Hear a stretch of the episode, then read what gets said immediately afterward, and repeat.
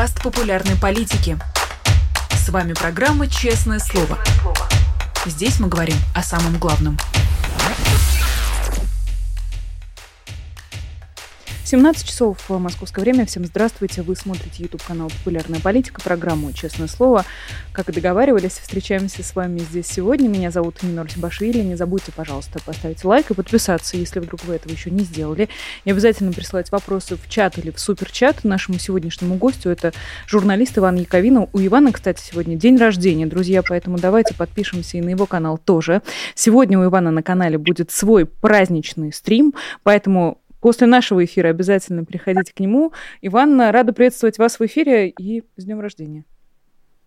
Ну, здрасте, Нина, спасибо большое.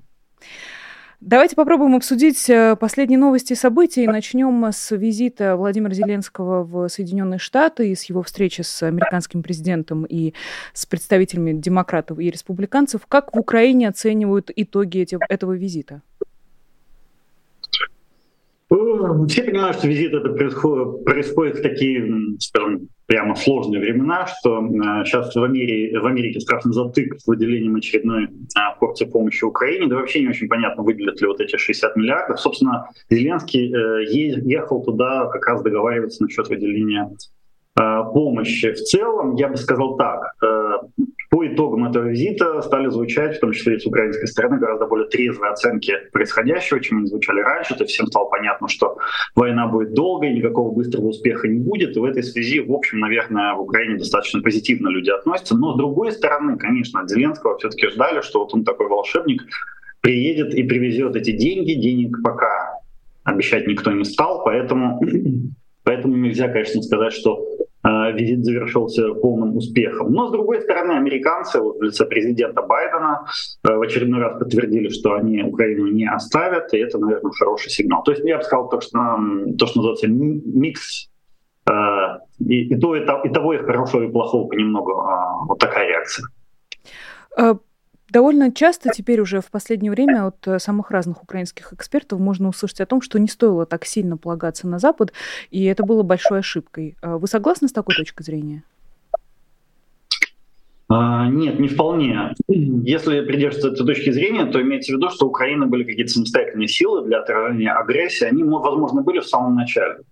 Но потом их явно было недостаточно. Поэтому без помощи Запада, конечно, э, не получилось бы эффективно вести войну на протяжении двух лет. На самом деле, если просто посмотреть отстраненно на ситуацию на линии фронта, она, конечно, да, тяжелая, но никаких провалов, никакого там бегства, прорыва линии фронта с российской стороны нет. То есть Украина держится, учитывая то, что изначально силы Украины там как минимум в три раза меньше были, чем силы России, а, э, просто по населению. А если брать помимо населения еще и вооруженные силы, так, наверное, во все 10 раз слабее была Украина, э, просто по численности, то это, наверное, неплохой результат. Но э, говорить о том, что э, сами бы справились, я думаю, было бы очень, так сказать, недальновидно, потому что нет, без американских э, тех же систем Хаймерс или без американских кассетных боеприпасов было бы очень-очень тяжело. Потому что вот эти боеприпасы кассетные, например, это единственное, ну, хорошо, не единственное, но главное средство Э, подавление российского преимущества в количестве живой силы. То есть ну, в России уравновешивание, скажем так, вот этих весов, ну, которые с одной стороны э, российское количество российских солдат, а с другой количество украинских. Чтобы это число было более-менее равное, очень широко используются американские кассетные боеприпасы. Без них было бы супер тяжело. Ну и, конечно, речь не только о кассетных боеприпасах и о большом количестве другого вооружения, которого, тем не менее, все равно э, недостаточно. И с разными, например, экспертами, которые занимаются непосредственно Америкой, тоже очень много обсуждается. Как так получается, что даже перед лицом такой огромной глобальной опасности и угрозы, как Владимир Путин, э, американские политики все равно занимаются какими-то внутренними делами, президентскими выборами. Встает вопрос, так ли важно Западу, чтобы победила Украина. Что об этом говорят в Украине? Как вы считываете сигналы, которые посылает, например, Запад или те же американские политики, которые сейчас, очевидно, а, в первую очередь занимаются внутренней политикой и подготовкой к выборам? Э, честно вам скажу, настроение среди украинцев гораздо хуже, чем были, там, скажем, полгода назад. То есть все видят, что действительно Запад э, переключился кто на внутреннюю политику, кто на арабо-израильский конфликт, кто на, на что-то еще. В общем, э, не так горят желание помогать Украине, как это было в самом начале конфликта. И, конечно, присутствует определенное разочарование. Я бы соврал, если бы сказал, что не, не все нормально. Не все нормально, конечно. Э, люди, ну, вы понимаете, в условиях войны все уставшие, очень устали от войны люди, и все хотят какого-то разрешения поскорее, э, а вместо того, чтобы дать разрешение, помочь, наоборот, Запад говорит, не, а дальше вы уж типа давайте сами как-нибудь. Э, при этом, э, знаете, очень раздражает, что на Западе говорят, я, просто удивляют меня эти разговоры, когда я их слышу, что ну вот, дескать, украинцы вон такие героические, поэтому им типа помогать особо не надо, вот они сами справляются. Когда говоришь, ну, ребята, так, тут, это же не война стенка на стенку, тут ну, нужны технические средства, в том числе там ракеты, бомбы и так далее. Справляются украинцы благодаря тому, что есть это у них все. Если всего этого не будет, перестанут справляться. Американские, там всякие высокопоставленные э, товарищи из команды, в основном Дональда Трампа, говорят, да ладно, это все ерунда. И когда им говоришь, ну слушайте, да хорошо, вот вы сейчас прекратите помогать Украине, и даже э, может произойти такое, что Украина сломается. Если Украина сломается, то следующее будет уже Латвия, Польша, я не знаю, кто-то еще из стран НАТО, и тогда уже американские солдаты будут погибать.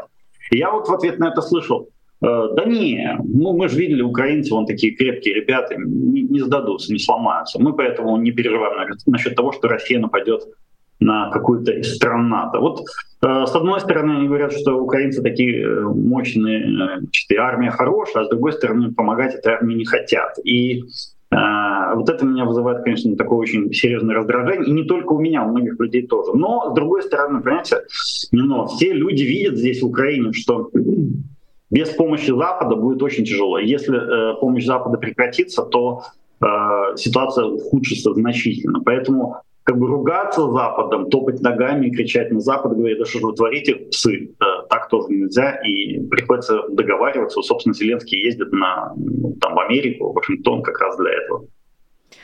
У вас в Фейсбуке а, был очень интересный пост о том, а, что надо сделать, чтобы Запад без разговоров дал Украине много денег и оружия для победы, а не только для сложной обороны.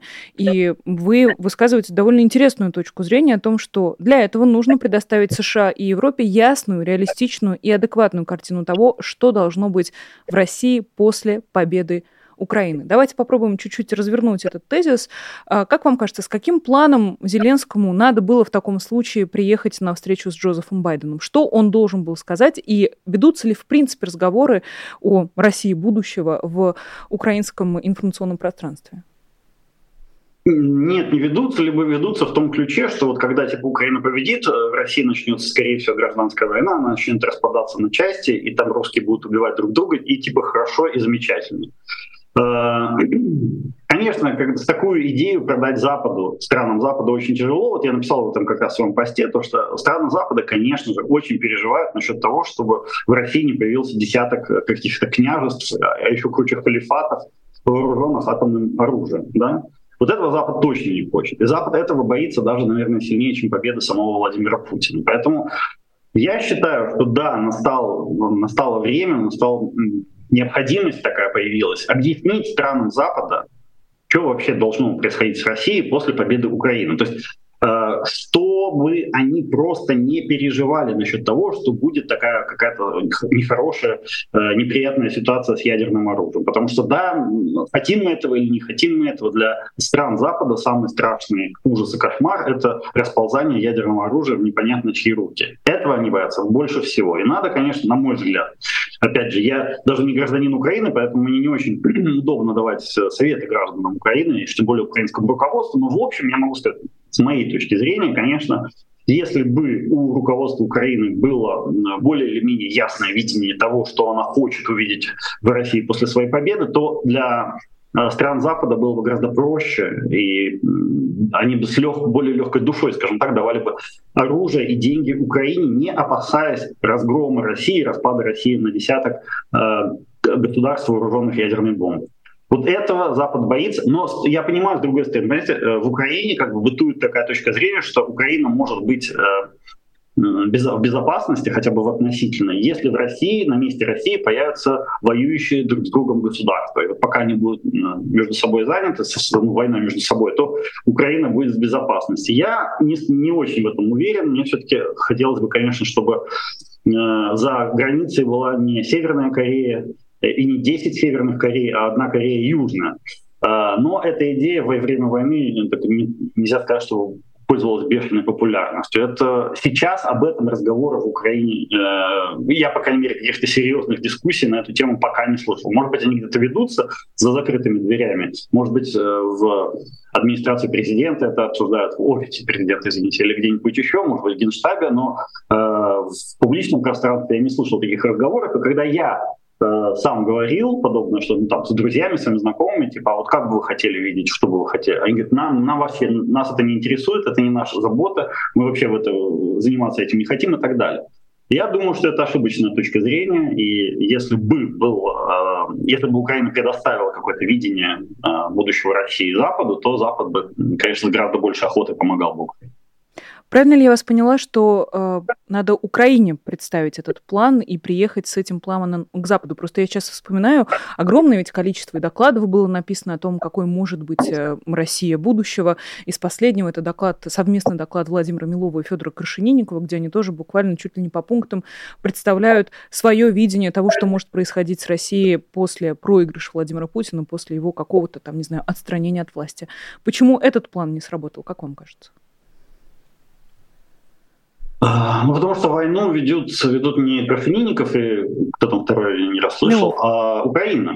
Украина поэтому и должна, как мне кажется, выступать э, как бы главным инициатором создания такого плана. И она, мне кажется, должна предоставлять основные идеи для реализации этого плана. То есть мне кажется, Украина самим фактом того, что она ведет войну, она может обладать каким-то решающим словом относительно того, что должно быть на территории России после завершения этой войны э, как, условно говоря, э, государство-победитель. Конечно же, я предполагаю, я думаю, что было бы разумно, если бы в создании какого-то такого плана принимали участие в том числе и сами западные страны, и европейцы, и американцы, это было бы разумно. Может быть, и не только они, может быть, даже и китайцы. Э, и другие заинтересованные государства. Но в принципе, мне кажется, это разумная позиция, потому что сейчас страны Запада, у них возникает резонный вопрос, когда они э, общаются там с украинцами. А, ну хорошо, вы, вот вы победили, Путина скинули, а дальше там что? Дальше кто там к власти придет? Кадыров? Страны Запада не очень так мечтают, чтобы Кадыров пришел к власти в России, или ему подобный человек, или какой-нибудь товарищ типа Пригожин. Вы понимаете? Потому что эти вообще э, отбитые на всю голову непредсказуемые люди, и непонятно, что от них ожидать. Ядерное оружие в их руках кажется странам Запада даже страшнее, чем ядерное оружие в руках Путина. И этим Путин пользуется. Он говорит, ну слушайте, э, вы хотите меня победить, ну вы меня победите, а дальше что? Вы, вы тут такое получите, что вы потом будете плакать э, обо мне горючими слезами и просить, чтобы я вернулся. И, э, тем не менее, смотрите, я сейчас слежу за чатом, и примерно вот такие есть комментарии. Э, простите, немножко от себя их э, перефразирую. Вот, например, только в случае, если Россия распадется на маленькие кусочки, только тогда Украина сможет чувствовать себя в безопасности. Помню, в начале войны тоже эта позиция была довольно популярной. Э, какая позиция популярна в Украине сейчас? Что должно произойти с Россией или какой должна быть Россия после окончания войны, чтобы Украина чувствовала себя в безопасности? Как вообще выглядит этот план будущего? Ну, э, вот я, я имею в виду, нет государственной какой-то политики, по крайней мере, известной мне. Но вот э, общественное мнение украинское, как я сказал уже, оно уверенно считает, что да, действительно, Украина может быть э, в безопасности только в том случае, если Россия будет разделена, и э, более того, не просто разделена, если эти куски будут воевать между собой. Это тоже важно, чтобы они были заняты постоянным сражением между собой. И чтобы санкции никогда не снимались. И вот, вот, в таком, вот именно такое, такую конструкцию э, с восточной границы украинцы в основном э, воспринимают как безопасность для Украины. То есть вот это сейчас как бы считается идеальным исходом войны. И я понимаю, почему, потому что э, Украина такие вещи творит, точнее не Украина, а Россия в Украине такие вещи творит, что, э, конечно, понятное дело, что украинцы хотят максимальных проблем для Российской Федерации или той страны, которая появится на ее месте, но Западу такое не продать. Запад такого не хочет и не захочет никогда. Э, поэтому э, пока вот такая идея является основной, я думаю, Запад будет придерживать оружие. Он не будет давать э, так много оружия, чтобы Украина победила. Он будет давать оружие в достаточной степени, чтобы Украина не проиграла. Вот это он будет. Говорит, да, хорошо, чтобы вы не проиграли, мы вам дадим. Но победить мы вам не дадим, потому что то, что потом произойдет на месте России, нас пугает сильнее, чем то, что сейчас. Вот, вот в этом, мне кажется, главная проблема. Продолжаем честное слово с Иваном Яковиной. Вы сейчас находитесь э, в Украине, и сегодняшний день начался с новостей из Киева. Российские войска нанесли ракетный удар, более 50 человек пострадало. А, возможно, это искажение информационного пространства, но как будто бы в последнее время было не так много новостей о ракетных обстрелах Киева и э, других больших городов. Расскажите, пожалуйста, с точки зрения жителей Украины, что там сейчас происходит, и видим ли мы повторение прошлогодней ситуации, когда э, ударом э, подвергалась критически важная гражданская инфраструктура? Ну, вероятнее всего целились э, как раз в теплоэлектроцентрали, в какие-то объекты этой как раз инфраструктуры. И стреляли не крылатыми ракетами, э, как раньше, а стреляли баллистическими ракетами, типа Искандер, видимо, что-то такое запускали. Э, все ракеты были сбиты, слава богу, над Киевом стоит хорошая система э, противовоздушной обороны, но э, обломки все равно падают. Как бы это Небольшая Проблема у нас возникла со связью. Я надеюсь, Иван совсем скоро к нам вернется. Я очень рада видеть ваши сообщения в чате, друзья, и очень много радостных комментариев о том, что Иван наконец-то пришел к нам в прямой эфир. Разделяю вашу радость с Иваном. Очень интересно поговорить о последних событиях. И не только напомню, что у Ивана, если он к нам сегодня вернется, э, сегодня день рождения. Это, конечно, никак не зависит от того, вернется он в эфир к нам или нет. У Ивана есть также свой YouTube-канал, на котором будет праздничный стрим. Обязательно приходите заходите на него тоже. А я напомню, что все это время я очень внимательно читаю чат, и если вдруг у вас есть вопросы к нашему гостю, присылайте их, пожалуйста. Лучше через суперчат, просто потому что я так лучше их увижу, и обязательно их прочитаю. Но и через обычный чат можно это делать, и, как мне подсказывают э, мои коллеги, Иван снова на связи. Иван, давайте продолжим. Да, на каком месте я ворвался? А давайте просто с самого начала про, э, про то, чем стреляли по Киеву и куда целились. Ага, хорошо. Смотрите, стреляли обычно, ну, раньше, в прошлом году стреляли в основном крылатыми ракетами и шахедами. На этот раз э, основной как бы, удар выполнялся крыла, э, извиняюсь, баллистическими ракетами, то есть чем-то типа Искандеров, видимо, стреляли.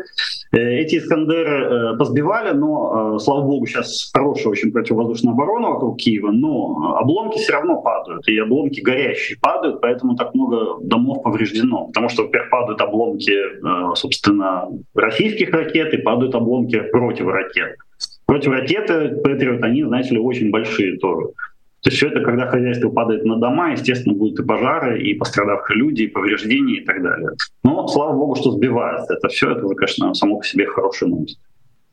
Это правда. И э, насколько можно судить э, на территории всей Украины? Э, стало ли лучше по сравнению с прошлым годом, когда э, эти ракетные обстрелы были очень массированы и, к сожалению, э, сложно использовать слово продуктивно, но тем не менее своей цели, цели поставленные Суровикиным и э, российским генштабом, они э, достигали. Как сейчас обстоит э, ситуация? Что сейчас происходит на остальной территории? Сейчас э, гораздо лучше стало. По сравнению с тем, что было вот ровно в это время в прошлом году, стало гораздо-гораздо лучше, потому что в прошлом году, я помню, мы сидели по полдня, а некоторые, некоторые дни по целому дню без электричества, некоторых э, э, районов Киева и воды не было горячей, и с отоплением были перебои. В общем, плохо было. Сейчас, конечно, такого, такого ужаса нет, как тогда. Но я бы не сказал, что это был ужас, потому что тогда тоже все люди очень быстро перестроились, и кто-то генератор купил себе, кто-то термос, кто-то газовую плитку переносную, кто-то что-то еще, и все так быстренько э, подстроились под новую жизнь. Но сейчас такого, к счастью, нет. Э, есть электричество. Потому что в прошлом году, я помню, выходил подобного рода эфиры э, часто со станции метро, потому что там всегда было электричество и всегда был интернет, а дома не всегда. Э, поэтому сейчас, конечно, гораздо лучше. Хотя все равно, естественно, ничего приятного нет, когда э, тебе на голову падают обломки баллистических ракет. Это, безусловно, так. Я напомню, что в результате сегодняшнего ракетного удара пострадало более 50 человек. Э, в числе пострадавших есть еще и дети. Это непрекращающийся ужас и кошмар, в котором живет Украина вот уже почти два года. Давайте поговорим о делах политических.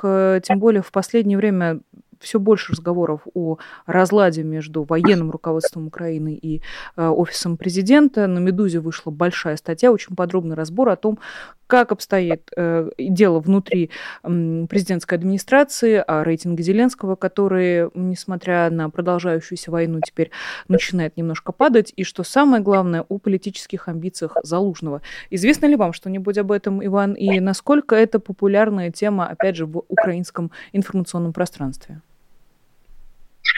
Залужный, э, конечно, полностью отрицает, что он обладает какими-то а, политическими амбициями, и, в общем, правильно делает, потому что было бы супер странно, если бы командующий армией, начальник генштаба, по большому счету, говорил бы, что на самом-то деле я хочу скинуть президента и занять его место. Это было бы не алло совсем. Но его многие подозревают. Насколько я понимаю, что многие даже в э, офисе президента подозревают Залужного в том, что Залужный не против бы сковырнуть действующего главу государства и усесться на его место.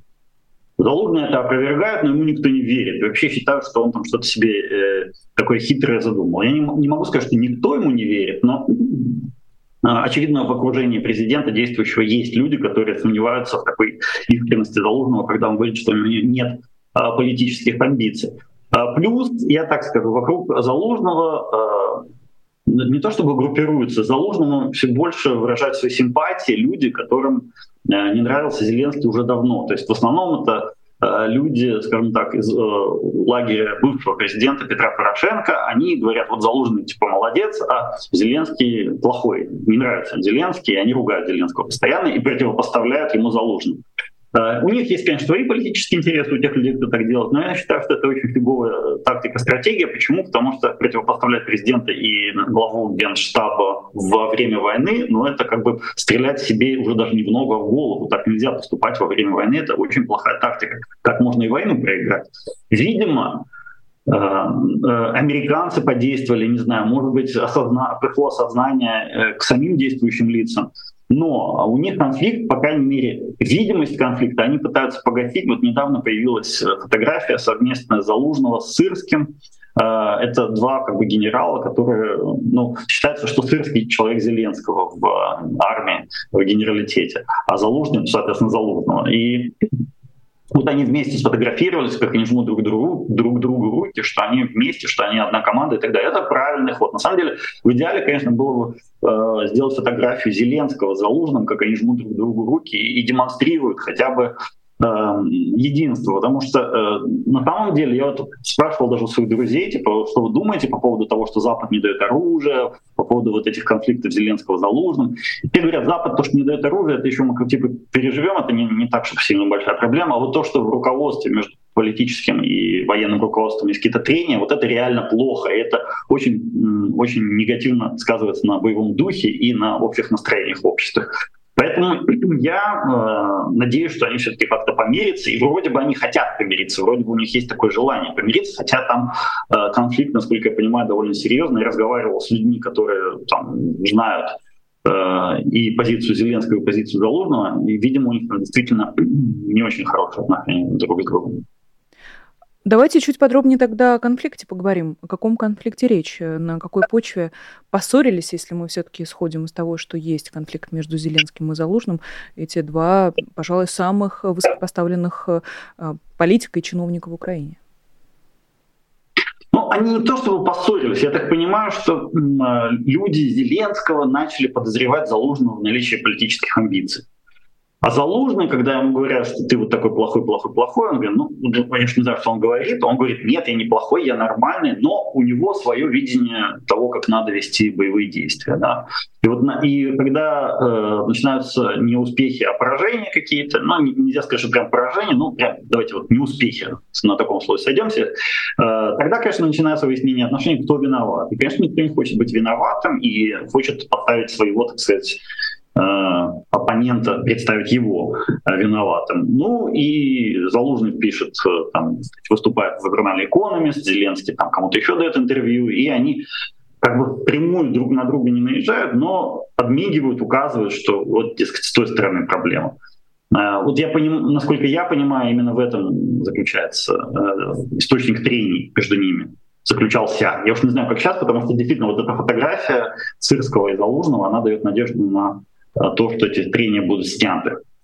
Ну вот так вот они поругались. Я даже не знаю, можно ли это назвать, что они поругались. Они вот то, что я слышал, что Зелен... Э, даже не сам Зеленский, у него как бы особых претензий к Залужному не было, а вот люди в окружении Зеленского недовольны Залужным и его подозревают в политических амбициях. Про политические амбиции тогда продолжим. В, с начала э, этой войны в Украине сразу возникло несколько ключевых фигур, которые очень активно вели себя все в том же публичном пространстве.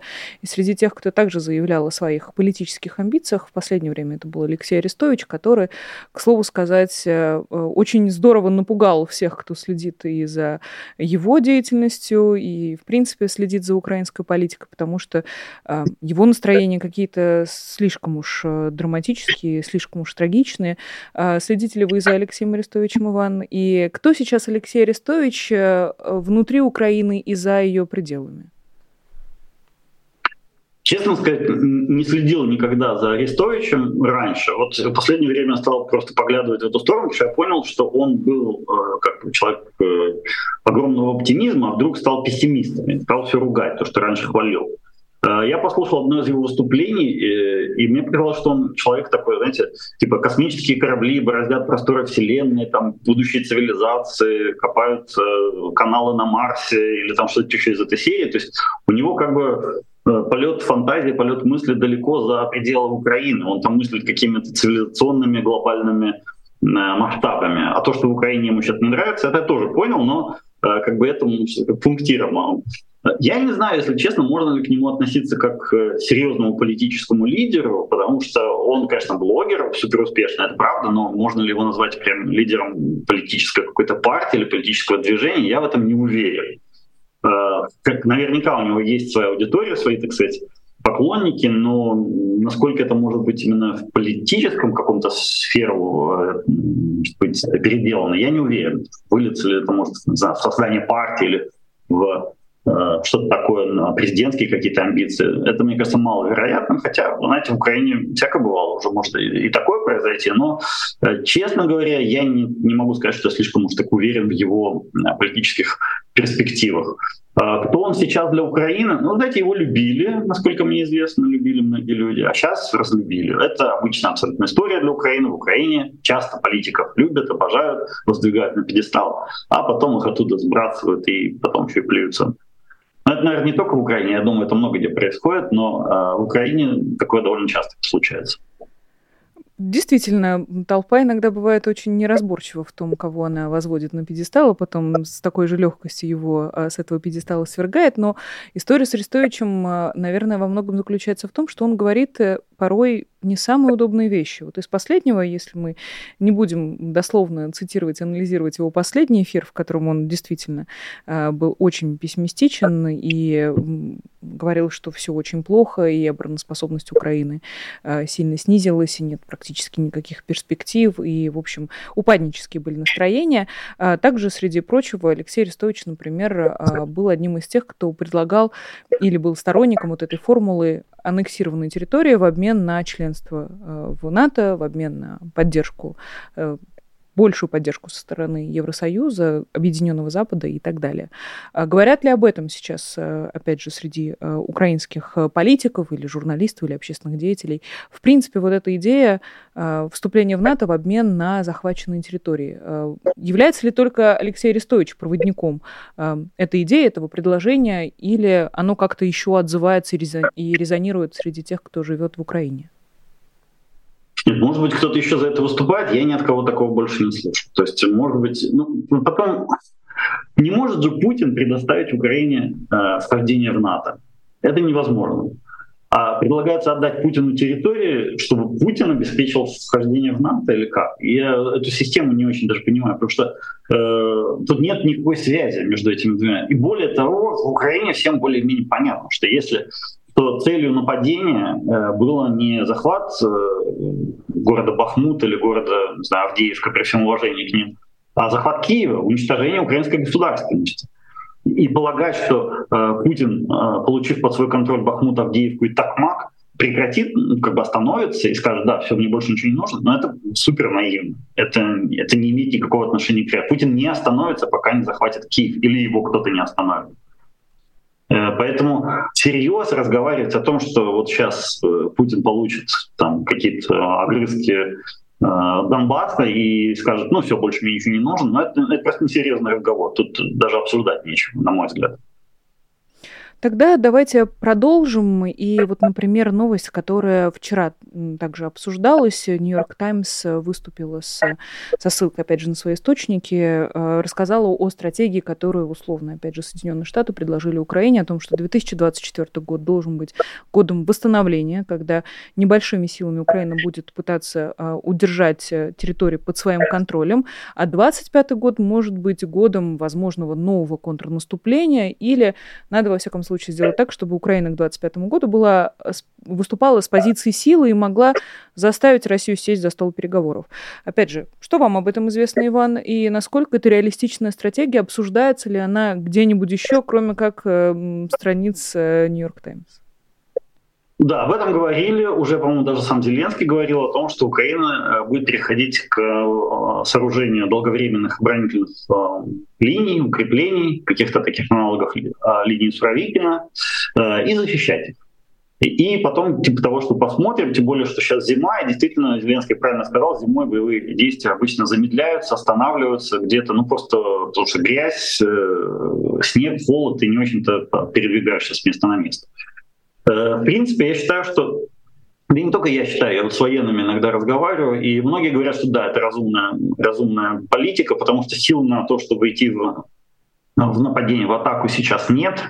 Э, ну, либо они какие-то очень ограниченные силы, стратегического прорыва добиться очень тяжело, а вот э, укрепить оборону — это вполне пожалуйста. Плюс тут еще какой момент — на счастье Украины, э, российская армия часто ставит собой задачи не военные, а политические. То есть ей там взять э, там, Авдеевку не потому, что сильно нужна Авдеевка, а потому что вот Путину надо к его выдвижению в президента значит, какой-то подарочек сделать. Или там уничтожить плацдарм на левом берегу Днепра не потому, что он какой-то важный плацдарм или опасный, а просто потому, что не нравится на карте вот генералам, что нужно, нужно его убрать и все. Так вот, Э, смысл э, благодаря этому Украина может действительно строить какие-то оборонительные э, сооружений и ждать просто, пока российская армия идет в атаку и э, в обороне отбиваться от этой армии и уничтожать как можно больше российских солдат. То есть на самом деле, э, вот взять хотя бы Авдеевскую эту операцию, где Россия надеялась на большой успех, но в результате по данным, по-моему, того же Нью-Йорк Таймс, а нет, политика, это, по-моему, привело данные американской разведки, там а, убито уже около 13 тысяч российских военнослужащих. И там и абсолютно какое-то космическое количество ранеными потеряли россияне. То есть э, только в одном месте. Да?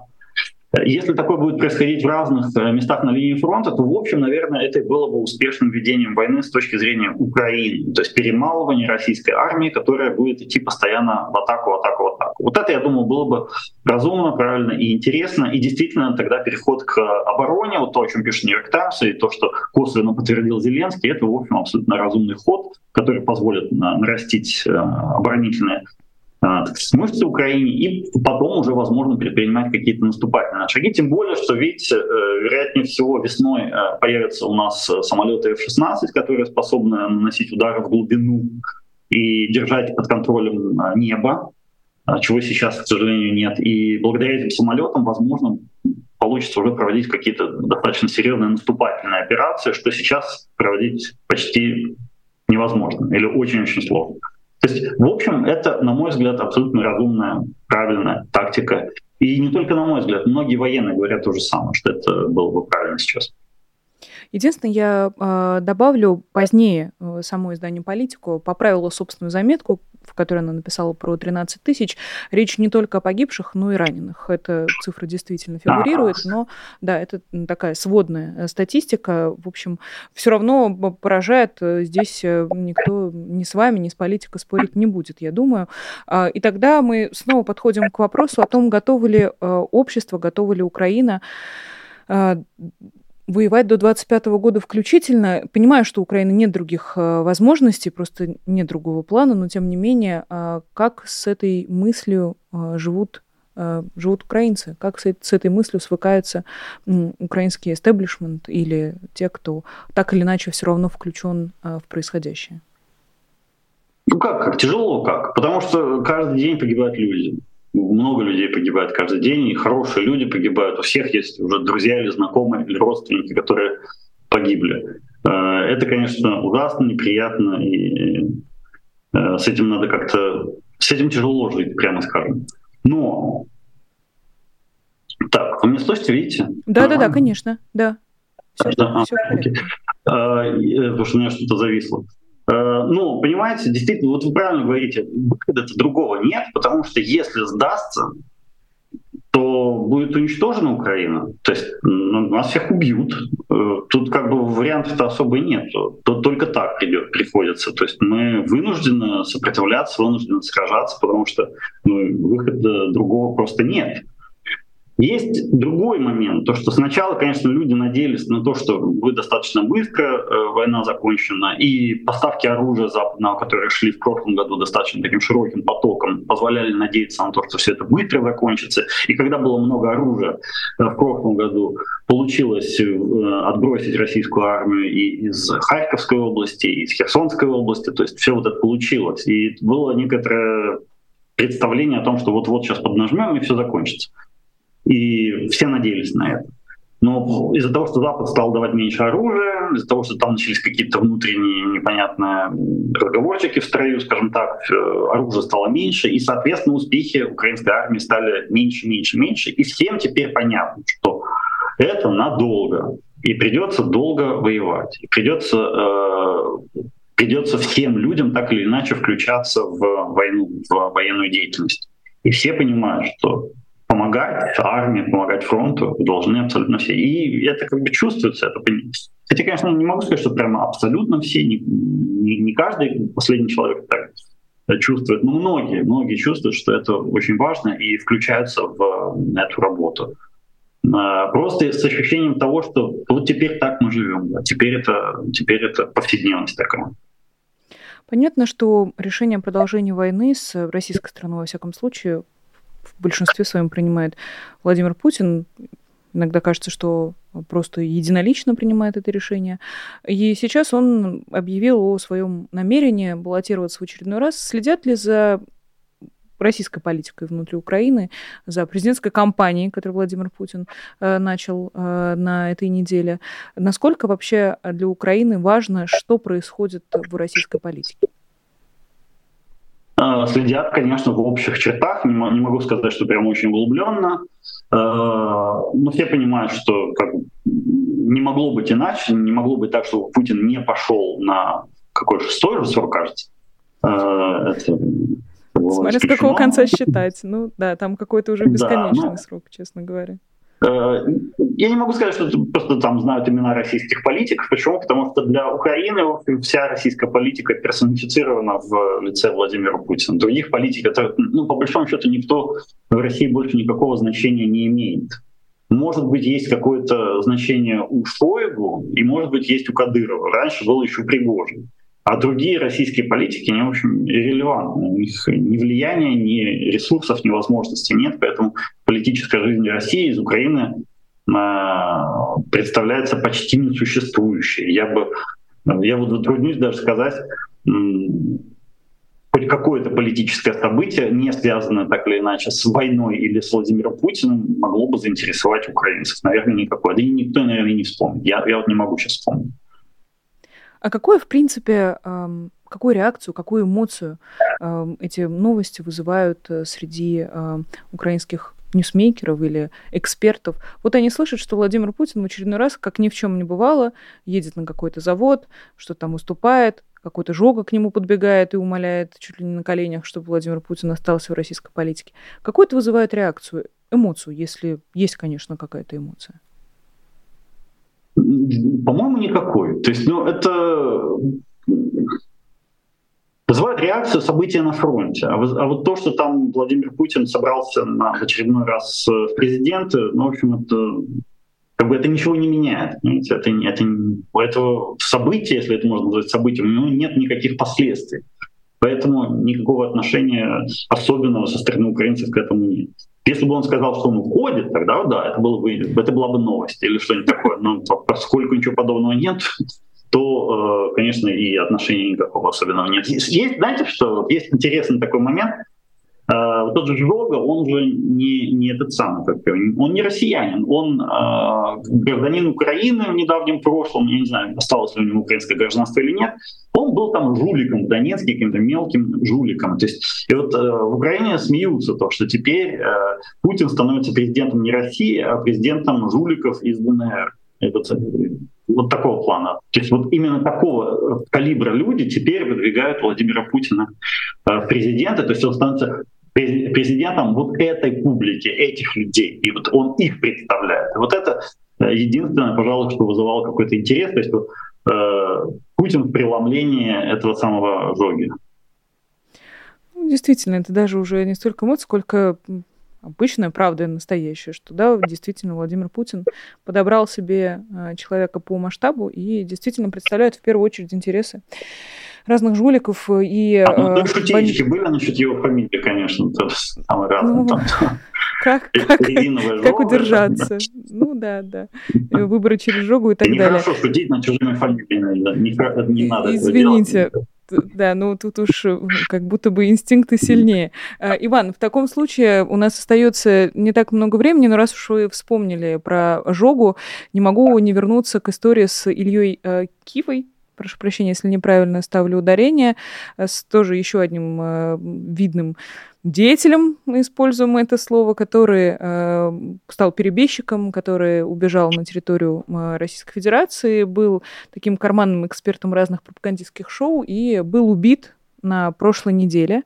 Э, и как, опять же, заявлялось поначалу, э, СБУ берет на себя ответственность за это устранение Ильи Кивы чуть ли не в центре России. Это где-то происходило в Подмосковье, если я не ошибаюсь. Тем не менее, детали, мне кажется, уже не так важны.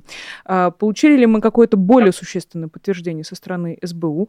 И как, в принципе, тоже развивается эта история в украинском информационном пространстве? Важно ли вообще, что происходит с перебежчиками и за кем в таком случае следят особенно пристально?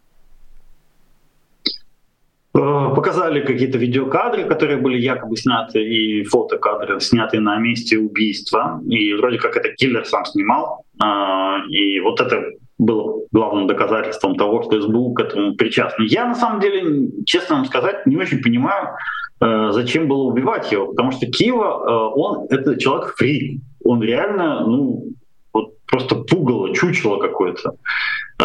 И с моей точки зрения, он, наоборот, приносил пользу как э, чтобы можно было всегда показать на него и сказать, вот смотрите, вот такого, такого плана люди, они за Путина, за Россию, вот эти фрики, сумасшедшие психопаты, вот это, пожалуйста, вот они выступают в российском. То есть э, Кива вот человек, который представляет примерно нулевую ценность, на мой взгляд, как интеллектуал, как мыслитель, как там у него, наверное, даже отрицательная ценность в этом смысле.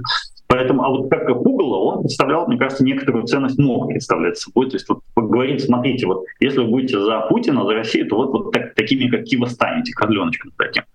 А, поэтому я, честно говоря, не очень даже понял, э, за что его, так сказать, э, решили. Но плакать по нему никто в Украине не стал, потому что человек очень странных взглядов, очень странные э, позиции придерживался. Кстати, я так понимаю, что и в России по нему особо никто не стал плакать, потому что он в свое время э, много всякого странного говорил, только будучи представителем правого сектора, тогда он же какое-то время был представителем правого сектора. В общем, э, эта история с его убийством для меня полна загадок, и главная, главная загадка типа нафига вообще. Э, но убили, убили, что уж делать. Э, видимо, это такой закон военного времени. Но в Украине его смерть никого не затронула, никого не заинтересовала, и все таки ну ладно, типа фиг ну, действительно. А, тем не менее, будем и дальше наблюдать. Спасибо вам огромное. Иван Яковин, обозреватель радио НВ Киев и журналист, был гостем программы «Честное слово». Еще раз напомню, что у Ивана сегодня день рождения. Друзья, и будет стрим на его канале. Приходите обязательно после нас на YouTube-канал к Ивану. Подписывайтесь обязательно.